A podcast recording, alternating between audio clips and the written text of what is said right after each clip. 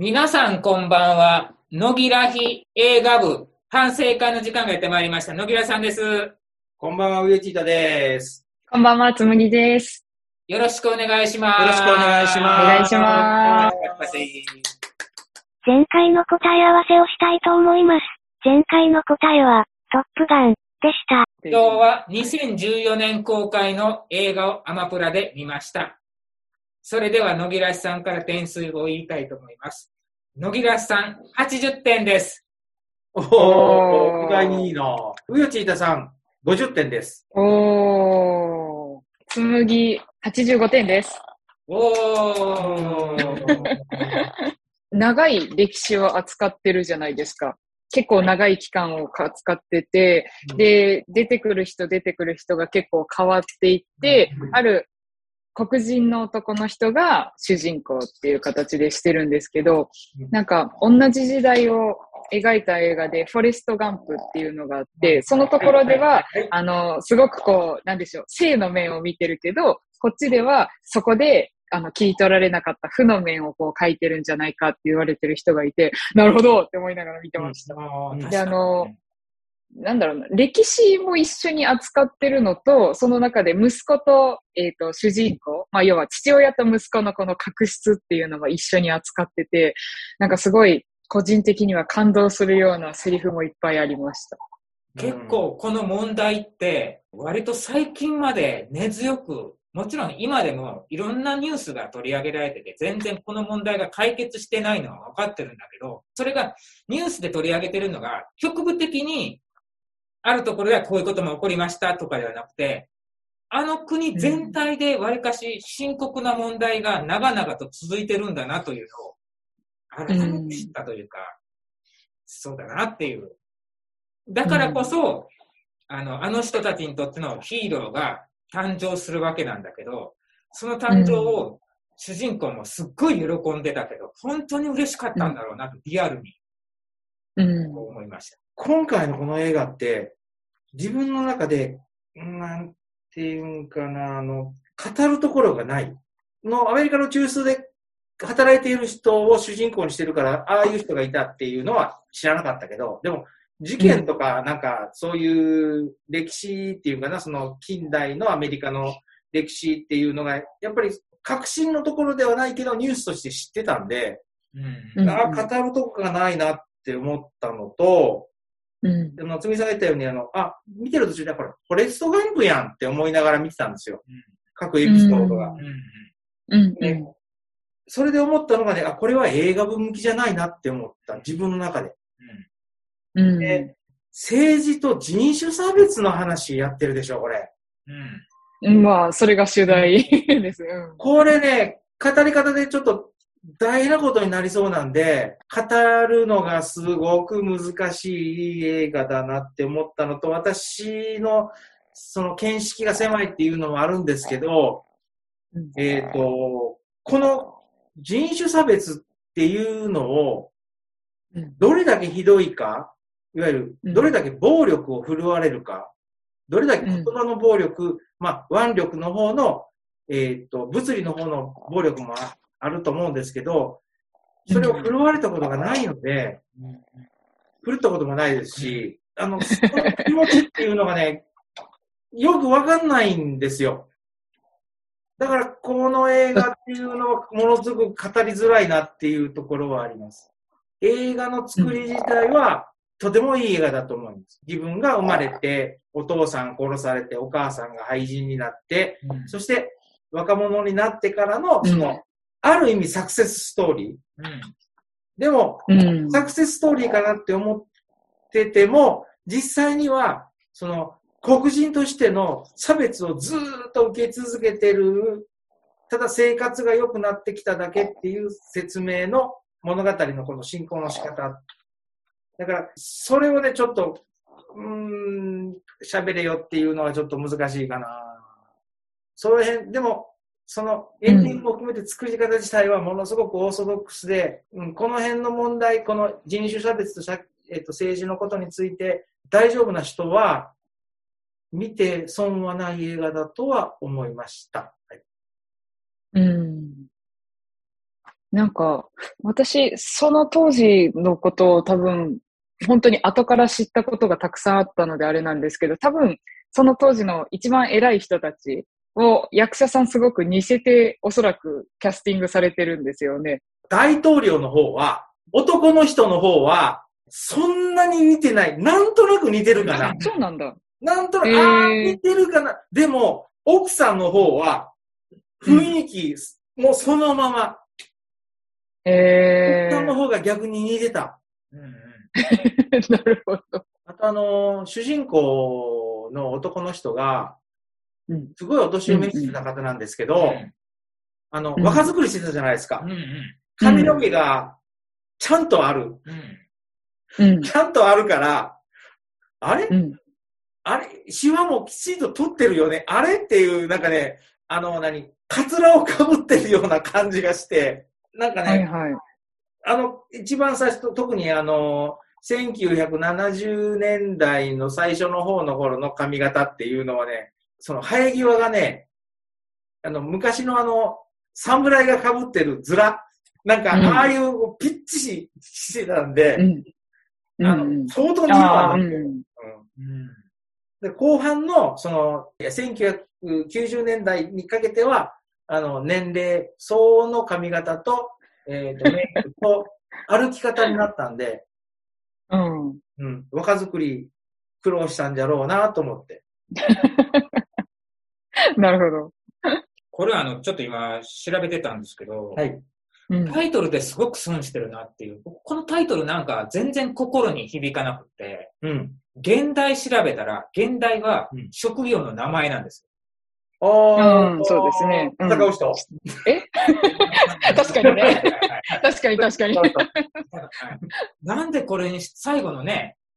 一字、漢字一字でつきますけど、なんかそれが強調されてたかというとそうじゃないから。違うね。違うやろ。最後の一字違うやろ。本編と。あれいらんのやないかと思って。なんかあれがあるから最初は悲劇か、すごい感動するかとかって思ったんやけど、ちょっとそれとは違うなっていう。もしかするとこの最後の一言、なんとかの、なんとかっていうのの、なんとかっていうのは、その、最後の最後にトップの人が当選したじゃないですか。それの涙かもしれんし、嬉し涙かもしれんし、奥さんがあんな別れ方絶対嫌だなっていう別れ方したでしょ。それの涙もかけとんかなと。でも途中はね、この題名の言葉、題名に入ってる言葉っていうのは、ちょっとしっくりこない。そう、しっくりこない。なんか若干その社会問題と、この人自身、主人公の人のお家のことかなっていうのの二つがあって、若干それが、その言葉がつくことによって若干歪償化されてしまうというか、感じはしないではないですか。一人の個人があれしたことではないよねっていう感じがしました。まあ当然この職業もあるだろうけど、こんなにこうなんだっていう。この人おらんかったら成り立たんのに、すっごい扱いが良くないというか、給料上がらないしっていう。それがあったからこそこの問題が今までその人種差別っていう問題がアメリカでも根強く未だに解決されてない問題ということなんでしょう。だから1980年代の頃の大統領の時に初めてパーティーに誘われるんですよね。招待されるんだな。奥さんと一緒にどうぞって。で、あの時に完全にこれはお飾りなんだなっていうのを本人も知ってるし、理解したし、でも奥さんは、ヒャッホーって喜んでる。でも、その他のパーティーの周りで働いている人からは、よく思われてないっていうか、こういう気持ちで私も見てたんだなっていうのを語ってるじゃないですか。主人公の前で、すかした顔しやがって、ポロッと言うんですよ。で、それで、給仕している人たちの周りの顔を見ると、白人向けの表情、顔を作って給仕してる。だから自分も白人の中に入った黒人だけど、給仕するときに、そのサービスするときに、すかした顔してんじゃないよってポロッと言われて、っていうのがあるから、どっちも差別してるっちゃ差別してるんですよね。だからそれがちょっと俺にはわからない。名誉なことでもあるから、あの職業で一番トップのとこ行ったけど、引き抜きに合わずに元の職場での方が下手すると給料最終的に良くなってた可能性もあるよね。ワインとかやったっけ？なんかお酒の知識すごかったやん。だからあの場におった方がその知識がバリバリ活かせてたと思うから、いい地位につけたかもしれないけど。よく言ったよね、なかなか勇気いるよね、あの世界に飛び込む。映画の中でね、描写としてその時代が40年ぐらいあるんですよね。全体の長さで40年ぐらいあるんですけど、一番最初にあそこに見学に来ていた小学生、ボーイスカウトかもしれないけど、が来た時に、クッキーですって、どうぞって言った時にみんな、何も言わずにパッパッパッパ取っていくんですよ、最初は。でも、最後の老人になっても心が折れたよ、折れてしまって、もう情熱がなくなったよって言った頃に、その、見学に来ている子供たちに出した時に、子供たちがみんなセンキューセンキューって言って、取っていくんですよ。ああ、なるほど。教育の中に染み込んでいて、その人種差別っていうのは、確かに減ってきてはいってるけど、っていうのを、あの辺のその、合計多分3回クッキーシーンがあるんですけど、最初はもう、ありますね。私だ、俺のもんだって全部なくなるんですけど、それがちょっとずつ、それまでは白人の子だけだったのが、黒人の子が混ざって、で、3回目は、万国博覧会みたいな感じで、いろんな人種の子が、あーっと言ってみんな、天気って言いながら、クッキーをもらっていく。でも、その、主人公の人の心はもう灯火はなくなってしまってる。だからもうやめる決心を、もうしてしまっている自分がいるんで、なんかあの辺のこの対比はうまいこと作ってるなって思う。最初本当に雇い主に口を聞いたというか声をかけただけで問答無用で射殺されてたんですよね、お父さんが。で、それからあの人は必ず仮面をかぶれっていうふうに言われて、一番最初に教えてもらった人に、多分差別用語として言われてる、要は白人にとって都合のいい黒人であれっていうことをずっと強いられてきた。で、あの人の時がすごく過渡期で、その息子になると、いや、そんなことはおかしいって。私たちも同じように人間として生きないといけないっていうのをこう主張していく。だから、都合のいい黒人であることについても、こう、差別をしているというか、そういう自分の親世代のことをすごくこう、なんでしょうね、情けなく思ってるっていうのと、だけど、その世代の人たちはそういうことをしないと生きていけなかったっていう、この葛藤がすごい上手に描かれてるなっていうのはすごく思いました。同じ人種なのに、受けた差別も一緒だし、思ってる思いも多分一緒なのに、そこでもこう分かり合えないというか、そこでもどうしてもすれ違ってしまうっていうのが、親と子供との確執っていうところですごくよく描かれてるのかなって思いました。で、すごく印象的だったのが、息子がそのお父さん、主人公に対して、白人に媚びを売って得たものだろう。お父さんはそういうことしかしてこなかっただろうって言った時に、お母さんが息子のことバチンって叩いて、あんたが持ってるものは、そのお父さんが白人のことを、その白人に迎合して全て得たものよと。現代で言ってたのは、あんたが得たものは、その羊があなたに全部与えたものよって言ってたんです。そこもすごいなんか、うまいなって思いました、ひたすらに。脚本というか、セリフの言い方が。で、大統領になる人は何人かすごく変わってって、主人公のお父さんのことを、お前はすごくよくやってくれてるって、こんなに働いてくれてる人はいない。で、君の家族のことも自分の家族のように思ってるって言っても、他の黒人の人たちに対してはそれが全く適用されないっていうのがすっごいリアルだなって思ってました。その人、個人を見たらすごくいい人だし、悪い人ではないんだけど、その根底に全く本人が矛盾なく差別っていうものがあるっていうのは、人間誰しもそういうことがあるなっていうのをすごい上手に描いてるなって思います。黒人のための、多分、州の法律を変えるって言った時に、それを持ってこられたら大統領としては拒否権を発動するしかないっていうふうに言われてた大統領さんがいたんですけど、その時がすごい思いました。私たちもそういうところはきっとあるんだなっていうのが、なんかまざまざと見せられてて、ちょっとしんどかったです。なんか最後、お父さんは結局、その今の職業を辞めて、息子と一緒のことをするじゃないですか。一緒に、そう、牢屋に入るじゃないですか。うん、牢屋に入る。初体験ですよね。そう。ビクビクしながら入ってて、で、それで、その時に息子がお父さんのことを心配して、お父さんそんなことしたら職業を失っちゃうよって、ダメだよって言った時に、いや、そんなことはない。それよりも、俺はお前を、大事な息子を失っていたって言ったのが、もうなんかちょっと泣けてそこのセリフはすごく印象的でした。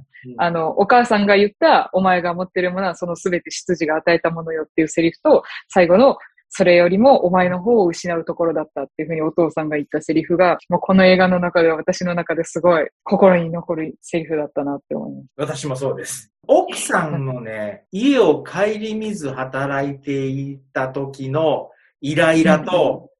ちゃんと帰ってきてくれた時の嬉しさと、子供がぐれた時のこびたっていうか、執事の仕事をしてきたお金であんたの服全部買ったんよっていうとことか、その、なんかね、要所要所でね、あの人がね、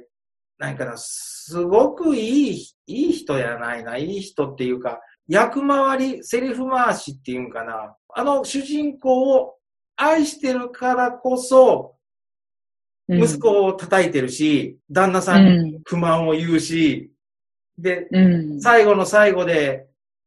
悲しい別れにはなるけど、最後の最後まであの人はあの男の人、主人公を愛してたんだなっていうのが一貫して描かれてたっていうところは、あそこいいと思います。そうですね。奥さんもすごく人間味のあふれる人でした。唯一あの人が一般の、その何言うんかな、あの年代の黒人の考え方の一般的な考え方じゃなかったんかなと。1910年とか20年ぐらいの年代に生まれた、その、逆らったら撃たれて殺されるっていう年齢を見た人の普通の考え方なんかなって。そうですよね。もうね、ネクタイピン。歴代の大統領とか、副大統領とかがこう、なんか、くれるじゃないですか。くれてました。それで、最後の最後のそのシーンで、ネクタイピンどれ選ぶんだろうって、まあ、もらってたのは、あ、こんなにもらったんだっていうのは描写として、あったけど、あ、この中のどれ選ぶんだろうって思って、あのネクタイピン選んだんですよね、一箇所、最後のやつをちょっと。なかなかセンスある、失礼な言うてやけど、なかなかセンスあるなって思って、粋だなって思って、ホワイトハウスに招かれるじゃないですか。招かれて、あと多分継いだ人だと思うんですよ。案内した人は。継いだ人が、ご案内をって、いらないよって言って、招かれる部屋まで一人で歩いていったり、ああ、そこはね、すごく良かったですよ。かっこいい。良かったですね。なんか、隊長さんがその、あの職業を辞めた時に、自分のその心の中で、自分はここで戦っていろんなことを変えられるって思ってたけど、実際はそうじゃなかったかもしれない。だから、息子の気持ちというか、なんでしょうね、息子のやってきたことっていうのは、確かに意味があったんだって思って多分あそこの職を辞めて、で、最終的にオバマ大統領が当選したっていう時に、あの人はまたこう自分の気持ちが本当に燃え上がるじゃないですけど、よかったなってなって、またあそこに戻っていったのかなっていうのを思いました。あそこはすごかったですね。まあこれはこの映画とはまた別になってくるんですけど、ブラックパンサーっていうその、要は黒人の人がヒーローとして、今も描かれるようになったり、キャプテンアメリカの方でも意志を継いだのは黒人の人っていうふうに今なってるのが、いかにそこから見てすごいことなんだなっていうのが、この映画を見たらより分かりました。本来だったら、今までだったら白人の人しか多分ヒーローとして活躍ができなかったのに、正面から黒人としてのヒーローを描いたっていうのはすごいのかなっていうふうに思いました。実際職場は今はどうなんだよ。いや、あれでしょ、給与の差別はなくなってるんでしょ、うん、その職に就いたら、白人黒人関係なしに、その給与なんでしょうね。うん。完全固定給か知らんけど。うん、こんなに熱よく残ってるんかっていうのが、見た一番の衝撃やったね。僕今気がついたんや。この人出てたのって。あれマライア・キャリー。お母さんですよね。最初に廃人になっちゃった。そう。全然あの人そう。で、レニー・クラビッツも出てんのよ。全然気づかんかった。レニー・クラビッツはもうまずは気づかんと思うけど、もう一歩のシンガーの方はね、っていう。まあ、あの人、だんだんね、第一線から今ちょっと退いてる感もあるから、プラスメイクもあるし、年齢のこともあるから、第一線の時に出てたら気づいてると思うんだけど。セリフもなかったよね、うん。最初の農園のシーンだけだからね。いや、綺麗な人やなと思ったんよ。